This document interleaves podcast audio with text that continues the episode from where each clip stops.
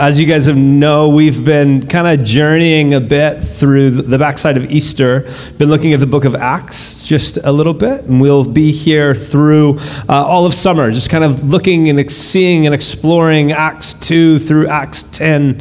Um, and today we get to this passage, this passage on the early church, on what the early church is doing. But before we jump into like Acts 2, 42 through 47, I want to I want to tell you a story. I want to tell you a story about a monk named Boniface. Does anyone know the name Boniface? These two? Yeah? Three? Got three? That's beautiful. So, Boniface uh, was not his original name. His original name was Winfrid, but he was a Catholic monk. And uh, Pope Gregory II commissioned Boniface to be a missionary to the Germanian people. This is back, I want to say, I don't have it in front of me. I want to say it was 8th century. Can anyone verify? Caleb? When was no? You don't have that. Okay. So, but Boniface was, uh, I believe, back in the eighth century, was commissioned as a missionary to share the good news of King Jesus with the Germanian people. Um, and at this time, there was a village that Boniface came across. Um, and this village was like a pagan village. It was given over to like animal and human sacrifice as acts of worship to the god Thor, the Norse god, the god Thor. And they recognize and symbolize this place or this enshrinement, this place of worship was at this tree just outside the village. This is where they would go and worship Thor or sacrifice to Thor or um, or, yeah, just like take their homage to Thor. And they believed, the Germanian people believed that, like, whoever touched the tree, Thor would shoot down from the heavens a lightning bolt and kill those people. And so on the scene comes Boniface. And Boniface uh, knows God, knows Him, knows Yahweh, has a relationship with the living God. And so, because of that, he knows that God, Yahweh, the like supreme being of the heavens um, has triumphed all uh, triumphed over all of the powers of darkness. So boniface is not scared of thor or the tree or the villagers in any capacity. And to prove this boniface doesn't decide that he's going to touch the tree. Boniface decides he's going to take an axe and cut the tree down and so a bunch of people from the village show up to see Boniface cut this tree down because they're convinced that Thor is going to like fry Boniface. And of course, we know, or the story goes, that, that uh, Boniface cuts the tree down. The Germanian people are astounded. Many come to be baptized that day. Because tearing down idols of our culture in order to see the revealed real God is deeply, deeply important. Boniface gives us a picture of that, but I will tell you a story about a tree I've had to fell in my own life. I remember uh, when Jackie and I were young. We're still young. We were younger. And so I remember when we were younger, and I was like 24 years old when I just started my teaching career. I'd been teaching for a couple years uh, at Emerson Middle School and South High, and God began to stir some new things in our heart. And I remember this wrestle. And if you're a teacher or you're friends with a teacher, you know this wrestle. It's like, it's very real that, like, I could stay on this career path for the next 30 years and have a fantastic retirement plan. If you know teachers, they'll often say, like, I'm 15 years or I'm 20 years out, and then, like, this, this goal, this retirement thing that I've served so long for, I finally get to achieve it and then do whatever it is I want to do. And, and even in my own life, I remember the point of thinking, like, if I could, I could just live and get and work to those 30 years and then hit retirement and be free to do whatever I want. Or I could like cut down the tree that was this retirement that meant like I was going to stay in this career regardless of what I felt called to because of this retirement tree. Does that make any sense whatsoever? Okay. Um, even spoke with some friends yesterday who were residents here in Kern County at KMC, and they were sharing like they love getting to serve people as doctors, but there's also a bit of a trap in this. Of they're just sharing their experience that we said yes to wanting to serve people but like honestly we're so bound by student loans now we couldn't not be doctors if we didn't want to. And so what what i share that story for is we all have these like trees in our life on the periphery of who we are that want us to like give homage to them want us to orient our life toward those things. And I'm not saying don't plan for retirement. I'm not saying don't become a doctor. That's not at all what I'm saying. What I am saying is ensure that the thing that we're worshiping, the thing we're orienting our lives toward, the thing that our life is about is about King Jesus and the kingdom of God breaking in. Because like that will last longer than any retirement package ever could. That has more like the kingdom math or the kingdom economy is the economy that like should beckon our hearts in our lives.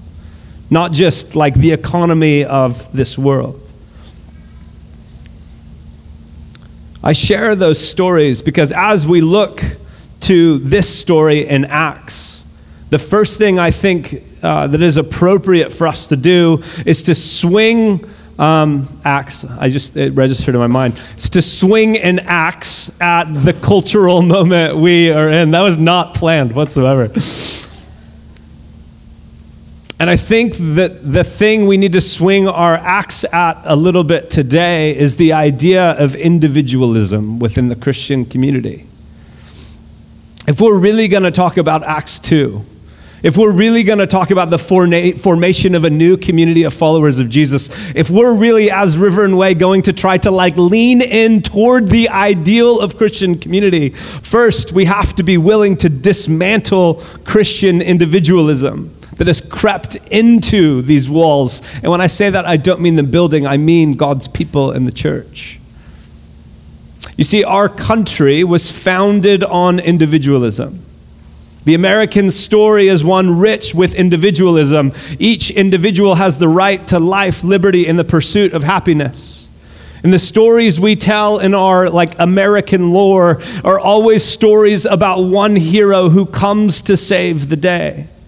Think John Wayne or the Lone Ranger or like Avengers, depending on what your childhood is like. But any modern day superhero um, usually is like the pinnacle of the story where a individual comes in to rescue all of society. Most of history, and surely Christendom, does not look so much like that.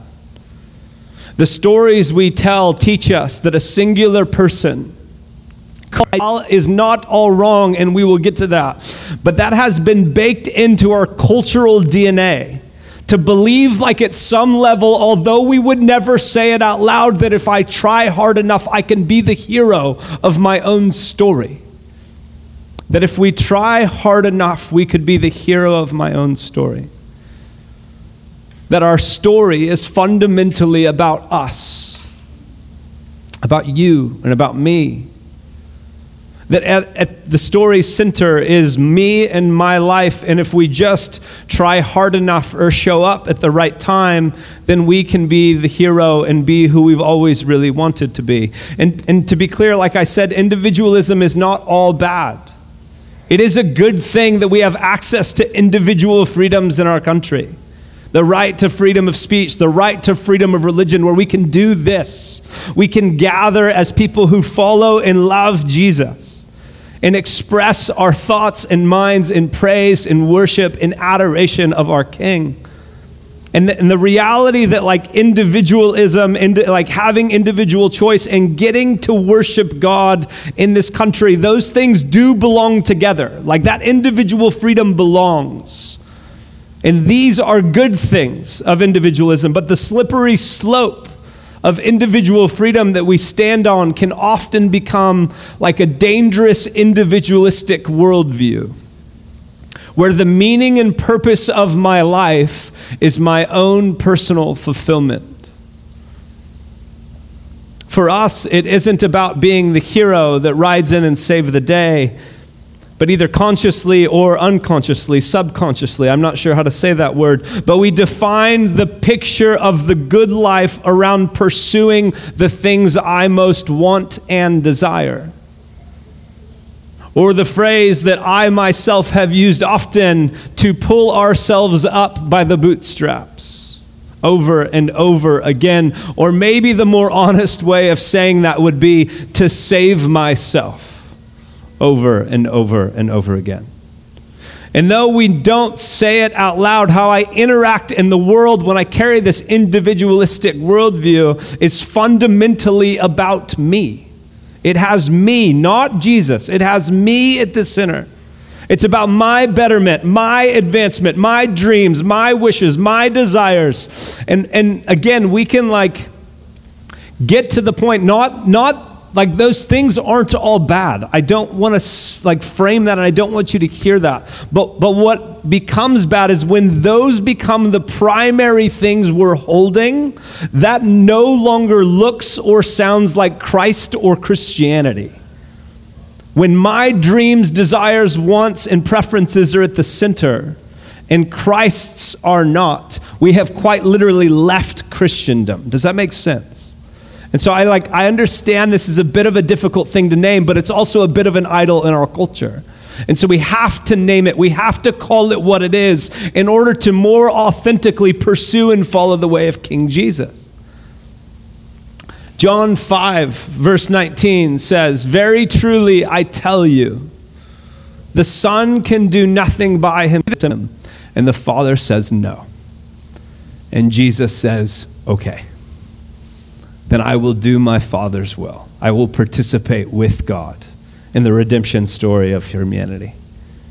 And that, again, just lives in contrast to the idea that, like, what we desire most ought to be the central of our lives. Matthew 20, verse 28 says, Just as the Son of Man did not come to be served, but to serve, and to give his life as a ransom for many.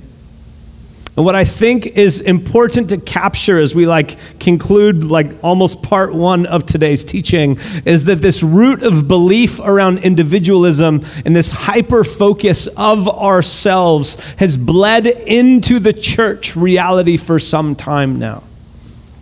That's why when we read passages like Acts 2 42 through 47, they almost seem otherworldly because they're very different than the world and the reality that we inhabit. And one of the ways that, or the downfalls of individualism and how it snuck into the story of the church, is that, that post Reformation, 500 years ago was the Reformation, and post that, after that, what we see is a, a, response from the Protestant movement, from the protesters. And what we see is that uh, they are championing a more individualized response of grace in confession a more individualized concept of salvation rather than just communal salvation, individual salvation. And that's a really, really, really good and important thing. I'm really grateful that that happened. I'm really grateful that we've inherited a, a history that, that has a part of its like centrality, a personal individual relationship with Jesus. And out of the scriptures, we see that happening. We see Jesus interacting with people, and we see Jesus healing individual people, and we see people individually being baptized. And these are elements to the Christian story that are individualized and they belong. But the reality is that also Jesus talks about not just the individual, but the church. And in the book of Acts, we're looking at the formation of this new community. And, and the way that Luke writes about this new community is not like it's a bunch of individuals who have a relationship with God. And that is the only piece or element alone. But Luke writes about it like there's this new community, or to use what Jesus describes as the church most throughout the Gospels, is this picture of family. Not a bunch of individuals who happen to have relationship with the same person, but a family together. And that's what we see in Acts 2 42 through 47. Jesus, all throughout the Gospels, uses the terms brothers and sisters more than anything else to describe the church. Not followers of God, not keepers of the law, Nothing like that. Brothers and sisters. And so, we, as we step into this passage and look toward a vision of community for the church, we have to rethink the way we think about following Christ, about following Jesus. Not just like, yes, an individual person's response to God's love and grace and kindness, but yes, also part of a living, breathing, functioning family. These things have been stripped apart, and we need to do the work to put them back together. You see, when God calls people to follow him, the invitation is to an individual, but the implication of that invitation is always to become a part of a community. Always to become a part of a family. It's always to become a part of God's people, not person, but people. And what is difficult about this conversation and looking at this idea is we're just like not used to living into family systems in the West. Like our nuclear family, our parents or our children, is about as far as our picture of family gets. I remember when we were first dreaming of house churches uh, and we were talking about the idea of God's people gathered together all across the city, we wanted to like hijack the term familia in our culture, in Bakersfield culture, in Latin culture, familia means way more than like my parents or my children. It means my aunts and my uncles. It means the, the people who are relatives who aren't even really relatives. That's what familia means. Because what God's getting after here in the book of Acts is birthing a new familia, a new family, a new way to be human as a part of a community. I remember uh, it, because how we, how we think about that frames the way that we participate in it. Because often we like take our own ideals and prioritize those. Part of that's the individualistic story. I prioritize my own ideals over the family or over the community which I exist a part of. And that is just simply not the way of Christ. It's not the way of Jesus. I remember when my family and I moved back to Bakersfield and we first moved into our house. And if you don't know, I do a little bit of woodworking. Like, I'm not fantastic, but I'm good enough to get by. And uh, we were living in our trailer in the driveway. And Jackie, being the like, hospitable homemaker that she is really wanted us to like get indoors quickly and but in my mind i'm like rather than get indoors quickly what would be great is if I built every single piece of furniture in our house by hand. That would be great. And that lasted for like three weeks. And then Jackie was like, we have to get in. And that and then like once we get in, we have to get the kids' beds off the floor. And then like we need to put the folding table out of the dining room and get a real dining table. But one of the one of the realities is like this was a constant you may think it's funny. To me it wasn't at the time. This was a constant fight in our in our family. Like, I really wanted to build everything by hand because my ideal trumped the need of our family community. The thing I clung to, my individualistic dream, trumped what our family needed at the time. My ideal actually put aside love for others. My ideal, the thing I wanted, made me put love for others away. And I want us to see like that frame, that contextual frame of the American story that we have inherited. Not in a conscious, like, I agree to these doctrines sort of way, but like, this is just a part of the ethos of the story we live into. It's a part of the ethos of our culture. And so, as we look at Christian community in Acts 2, we must be aware that that context lives on the backside of all of our lives lives on the backside of all of our lives. And I think it would do us some good to cut the tree down a bit. There is a clear picture from the text, from the scriptures, that it is not good for people to live outside of community. Philosophically, and, and um, yeah, philosophically, we don't have a problem believing this. Sociologically, we don't have a problem believing this. But one thing that Christian community does that's different than all the other communities is we have a like central allegiance to the person of Jesus that beckons us to have love for one another, not because it's convenient or easy or circumstantially acceptable, but because of Christ, we have love for one another. Joseph Hellerman, in his book, counts over the well being of any group, our church or our family, for example. The immediate needs of the individual are more important than the long term health of the group. So when things get hard, we leave and we withdraw rather than stay and grow up. When the going gets rough in the church or the home, then we for, for 2,000 years. And I think there's an invitation baked into this Acts 2 story to begin to see like the unity of believers, unity of people who follow Jesus as a primary and central way that we communicate the love of God to the world by the way that we love one another.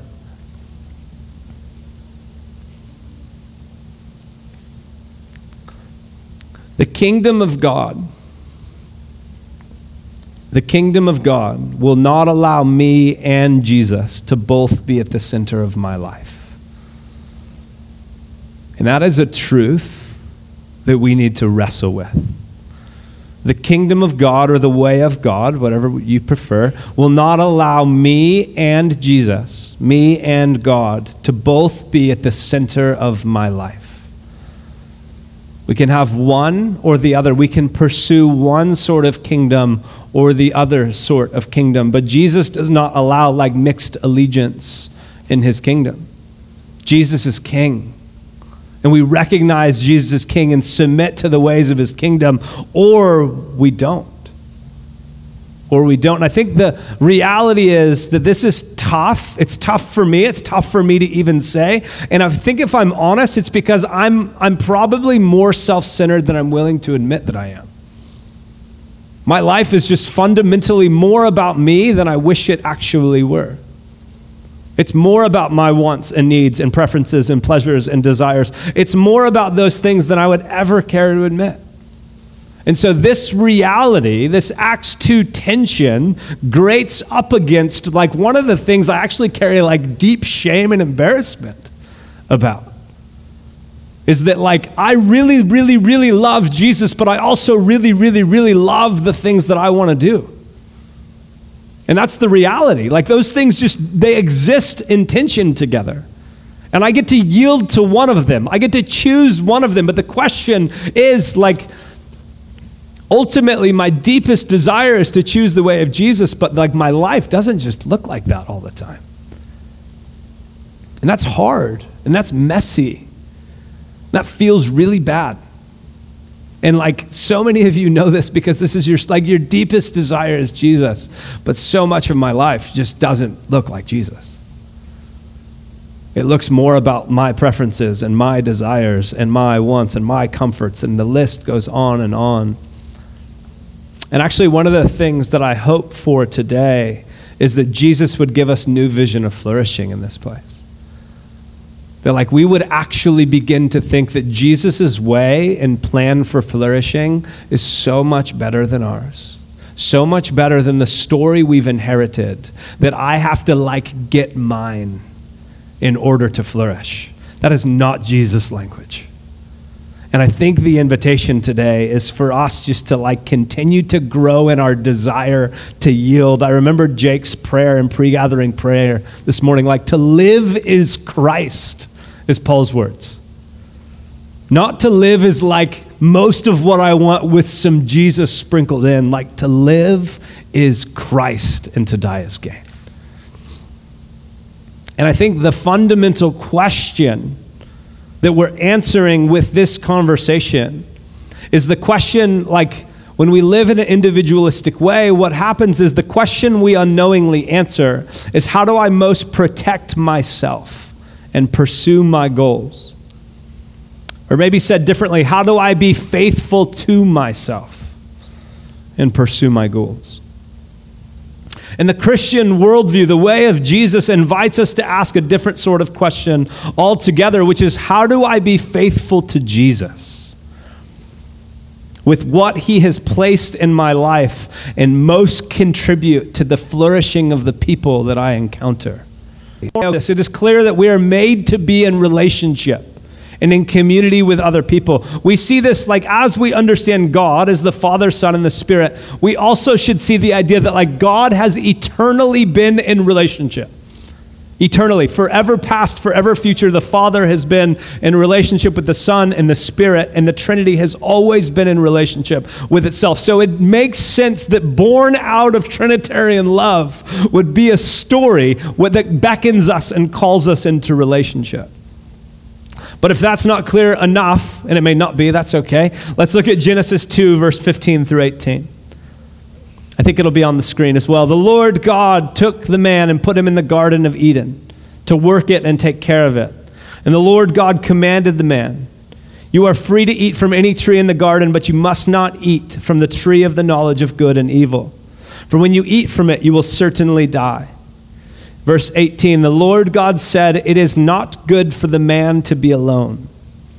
I will make a helper suitable for him. And while this language about a helper suitable for him is deeply important to the conversation around Christian marriage and biblical sex ethic, that is not what we want to focus on today. What we want to see is this God is fully present to Adam in the Garden of Eden. And Adam is fully present to God in the tasks that God has given him in the Garden of Eden. Can we see that? Like, do we see and agree that those are real things that are happening? And while God is present to Adam and Adam is present to God, God, like, according to God, like that union between those two is not enough. Verse 18, again, it is not good for the man to be alone. Adam's fully present to God, God is fully present to man, and then God says, It is not good for man to be alone. So God says this that it's not okay for Adam to be alone, and there's there's kind of two contexts for this. The first is marriage context, which is ab- absolutely present in the text, but the second and what we're focusing on today is a community context. That it is not good for Adam, a human, to be alone, meaning an isolated human from other people or isolated to be by himself. And so it's from like that inheritance of the Judeo Christian story that like is the context for Acts 2. So this isn't like a new concept in Acts 2. This has been like the fundamental move from God that people exist in relationship together with him as their king from the very beginning. So in Acts, in the book of Acts, we have an outpouring of the Holy Spirit on Jesus' disciples and the forming of a new type of community. And this time, there's no laws given to govern them like in the Old Testament, but they're given the Spirit of God to dwell inside of them and govern them. That they would be people that yield not to the law, but to the Spirit. And this new community of a spirit has a handful of distinct markers that are revealed in this section of the book of Acts. And the reality is, there's some debate over Acts 2 in this specific text that is this descriptive of the time or is this prescriptive? Is this what the church is supposed to look like forever? And I think that what happened in the early church here in Acts 2 is a both and. It's not an either or. It's not like just descriptive of what happened. And it's also not like fully prescriptive of what's going to happen. Like they both belong. It was descriptive of what happened and should inform what the continuation of the church looks like in some way, shape, or form. So I want to read that text again, Acts 2 42. They devoted themselves to the apostles' teaching and to fellowship, to the breaking of bread and to prayer. Everyone was filled with awe at the many wonders and signs performed by the apostles. All the believers were together and had everything in common. They sold property and possessions to give to anyone who had need. Every day they continued to meet together in the temple courts. They broke bread in their homes and ate together with glad and sincere hearts, praising God and enjoying the favor of all the people. And the Lord added to their number daily those who were being saved. So, what we see as distinctive marks from this community is that they're a community that praises God together. They're a community that scatters together as the church across the city or the village. They're a community that gathers together as the church. They're a community that practices radical generosity with one another.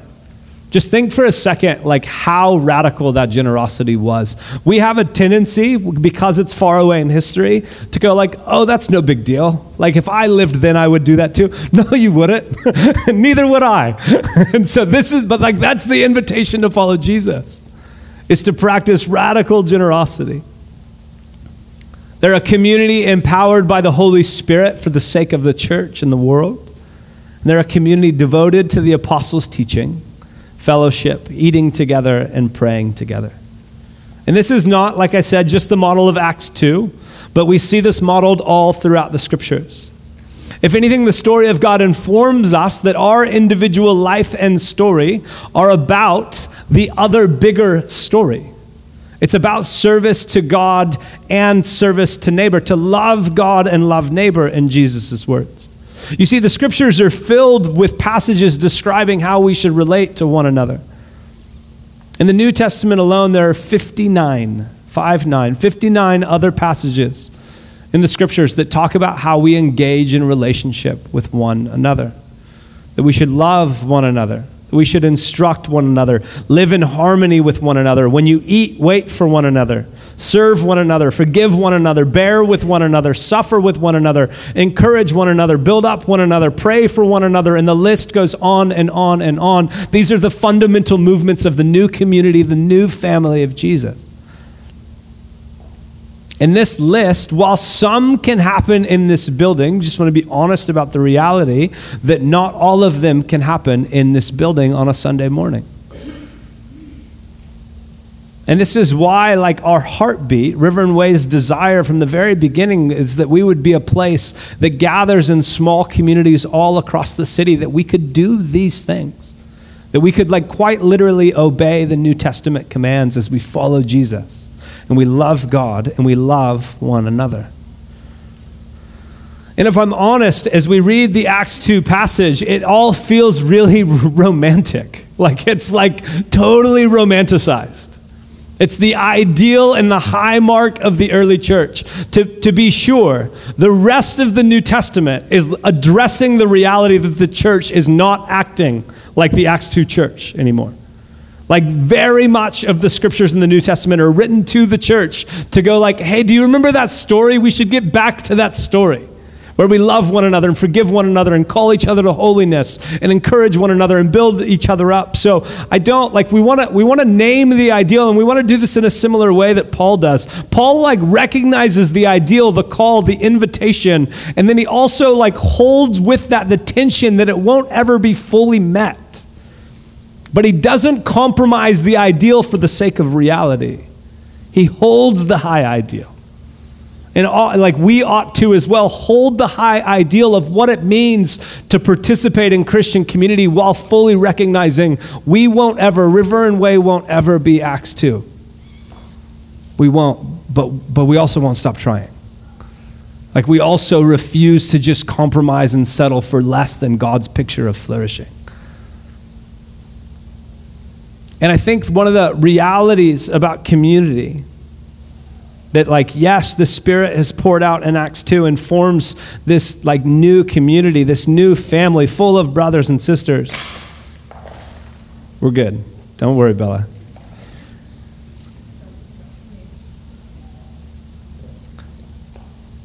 What what this new community is doing is like reestablishing the way not that we just see one another but it's reestablishing the way that we see the world it's reestablishing the way we see God as Father.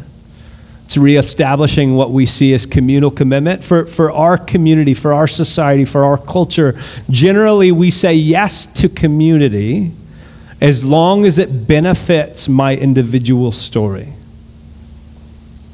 Generally, we say yes to community as long as it benefits my individual story. And the fundamental reality is the community of Christ is not about you and it's not about me. Like, you, to find your life, you must lose it, and to like be the greatest servant, you must like be la- like all of the all of the juxtapositions in the scriptures that hold mystery. Community belongs in that as well. That like community is not for you, but it's actually the thing you need to form you.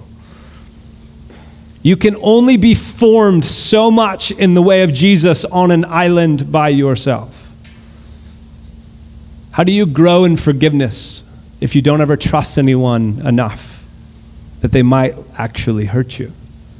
How do you grow in grace? and grow in mercy? How do you grow in the way of Jesus if we refuse to share our lives with one another? And I know even by saying that in this room, like we all have relational wounds and hurt that want to keep us from trusting again. I fully recognize that and participate in that myself. But one of the beauties about the way of Jesus is the only way to take like relational hurt relational wounds is not that like Jesus doesn't just generally supernaturally heal those pains. What Jesus often uses is a like trust again of people. A re entering into relationship, a reconciliation of relationship. And that is because, like, again, hold the Trinitarian picture in your mind. All things from God flow out of relationship. And so, in the same sort of way, like as we experience hurt and pain, as we experience discomfort, as we experience disagreement within the community of Christ, those things are intended to form you. You can run from them. You can. There are lots of people who do. But if you want to experience flourishing in the kingdom of God, you don't actually get to flourishing on your own. You need the community of Christ around you. You need people who know you, who tr- like who you trust and who trust you. People who will say the hard things that nobody else will say. The people who will call you more to God than anyone else will call you. And the way that we get to that place is by sharing our life in this Acts 2 sort of way with one another. That's like that's the mechanism of discipleship that we see, that we feel like River and Way is invited to. Because ultimately, the, like the invitation is to grow as we follow Jesus. The invitation is to grow in our love for God and our love for neighbor. And the best way to grow in love is not to like keep a safe distance. The best way to grow in love is to grow in vulnerability, is to grow in honesty, is to grow in confession and shared life together. And I'm not saying don't be wise about that, practice wisdom. But don't, because of your past hurts and wounds, don't close yourself off to others to ensure you never get hurt again. Because what will happen is you actually will you will protect yourself from being hurt, but you'll also protect yourself from being loved as a part of the community of Christ. And so, um, just life together. It's a mix of, mix of like organic and inorganic. But what, what we see is that when you participate in, in like Christian community, that like the, the yield of that is, is a deep love for one another. As you like as you are called to people over time, what yields from that is a deep love. And that love is actually supposed to be the picture to the world of who God is. John 13, 35 says, By this everyone will know that you are my disciples if you love one another. Think about that just for a second. People will know you follow Jesus because of your love for one another. Christian community is not fundamentally about you. It is, it is for you and for your benefit and formation in the way of Jesus. But ultimately, it is that the world might know the love of God by the way that we love one another. And this is not some like descript, superficial, cheery Sunday love. This is the like hard things and pains of life sort of love. This is the we had all things in common kind of language, even though everything in life says we shouldn't even be friends. This is not having some things in common while it was convenient for us to be here. This is the beckon of Christian hope and Christian life and Christian community. This is how God is known to the world. And just imagine, like, what if instead of inviting your friends far from God to church on Sunday, you invited them to your home to share a meal with 10 other people who you loved and followed Jesus with? Imagine the aroma of that place old friends, good wine, homemade bread, conversation around the table. What if, like, that was a micro experience of church and following Jesus? What if that is where you grew spiritually? What if you finally had a place, and this will speak to many people in the room, myself included.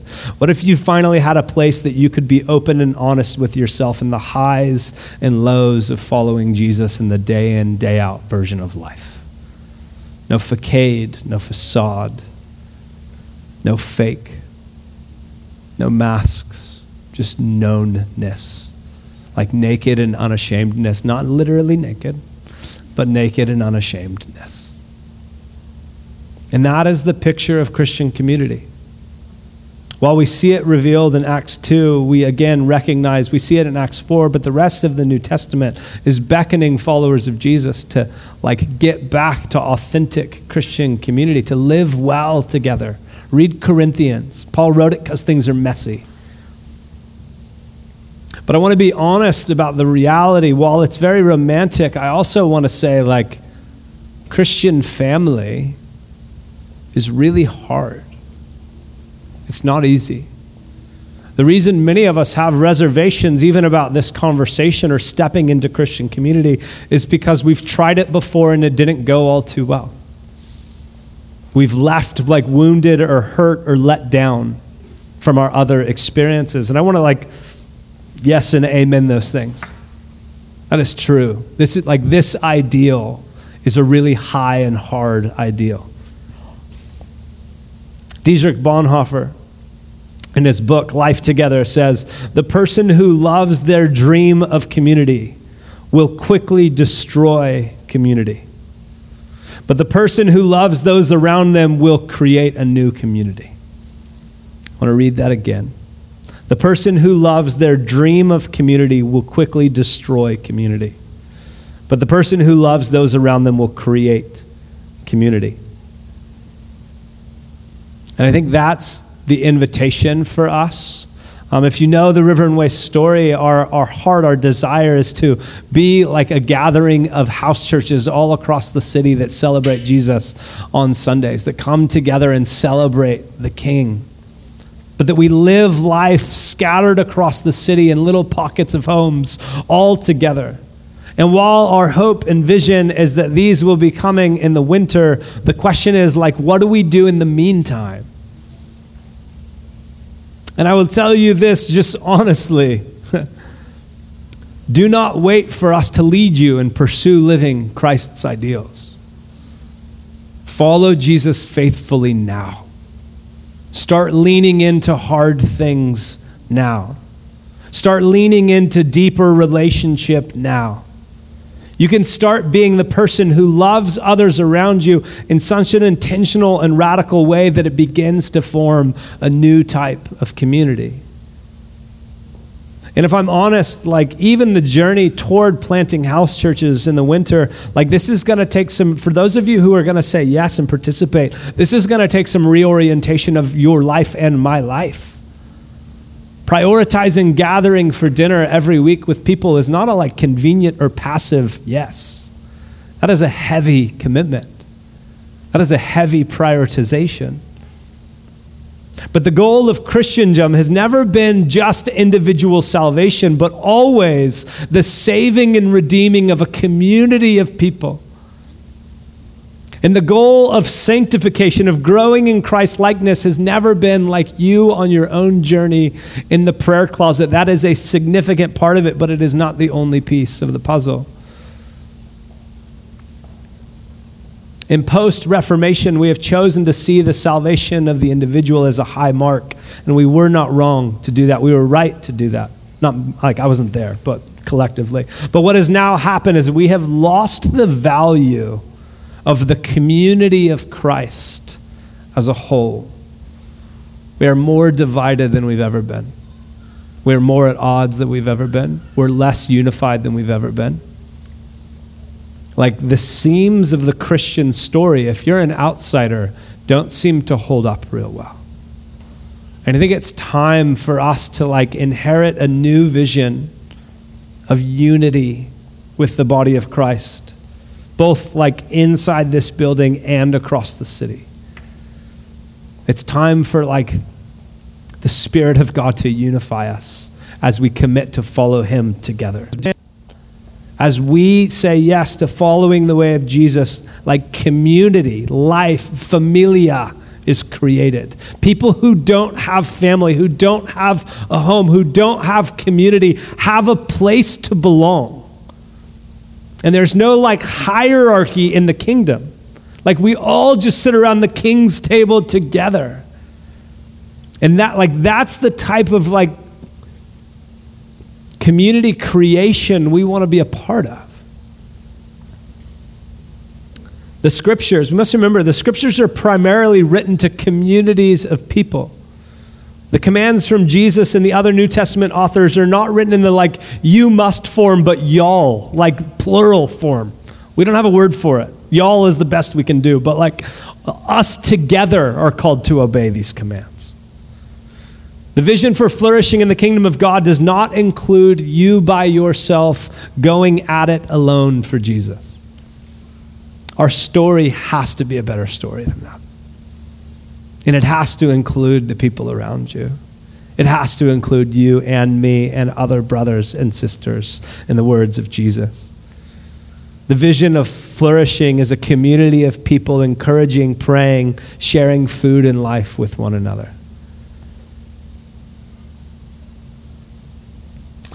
Let's close with this. If you would let me wander into a bit of a thought experiment real quickly, I want you to imagine that you made an intentional decision and to lean, like to lean in to doing life with me and Jackie and 10 other people. And that intentional decision means that like we, we're all follow Jesus and we're all weekly going to gather and like share a meal and share life together for the next, let's say, five years. I was going to say 20. 20 seems like a really long time.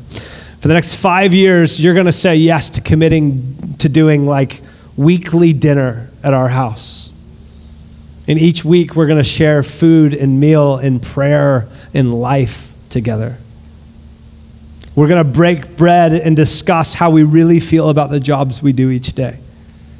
We're going to discuss the state of our country and what we think we should or are supposed to do or not do about it. We're going to have honest conversation about the next presidential campaign. We're going to lament when the next George Floyd tragedy happens. We're going to cry together when someone miscarries a child. We're going to have hard conversations when you raised your voice at me because I was being silly and sometime you held a deep conviction about. We're going to make sure the reason we gather together is actually happening. We're going to journey through serving at the homeless shelter together.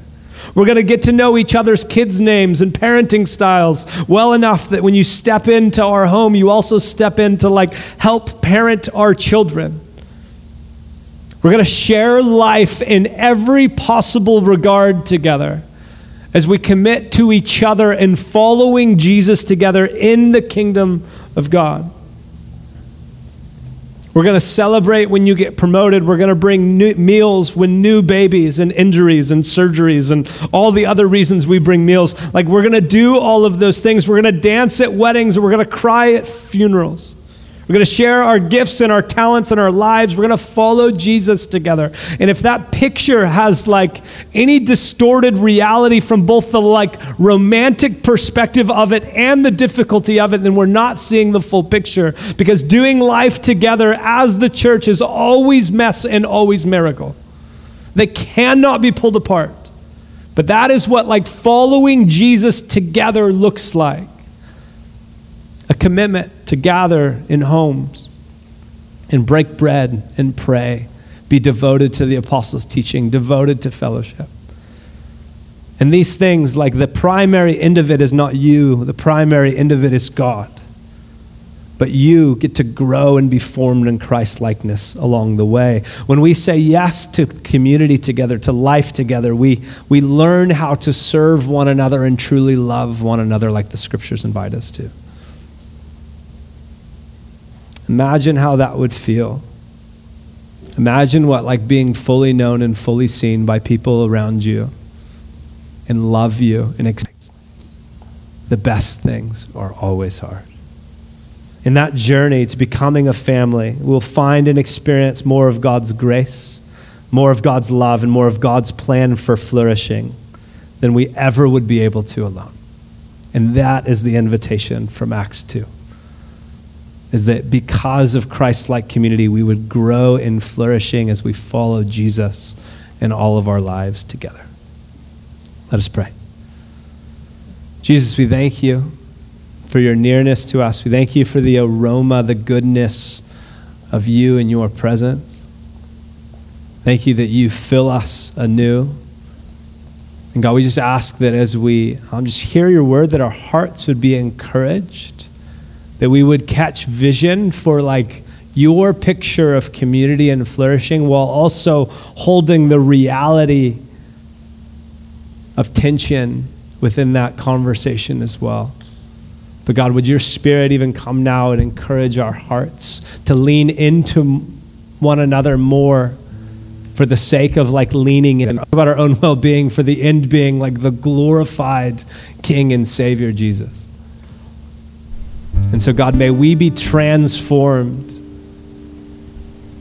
May we be called to more, more hard things, even if that's what is necessary and needed for like God you to be exalted through our lives. We trust your story more than we trust any story we could ever create.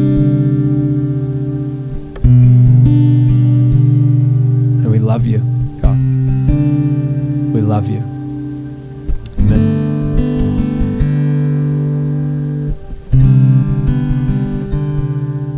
Over this next song, we're going to get the elements of communion.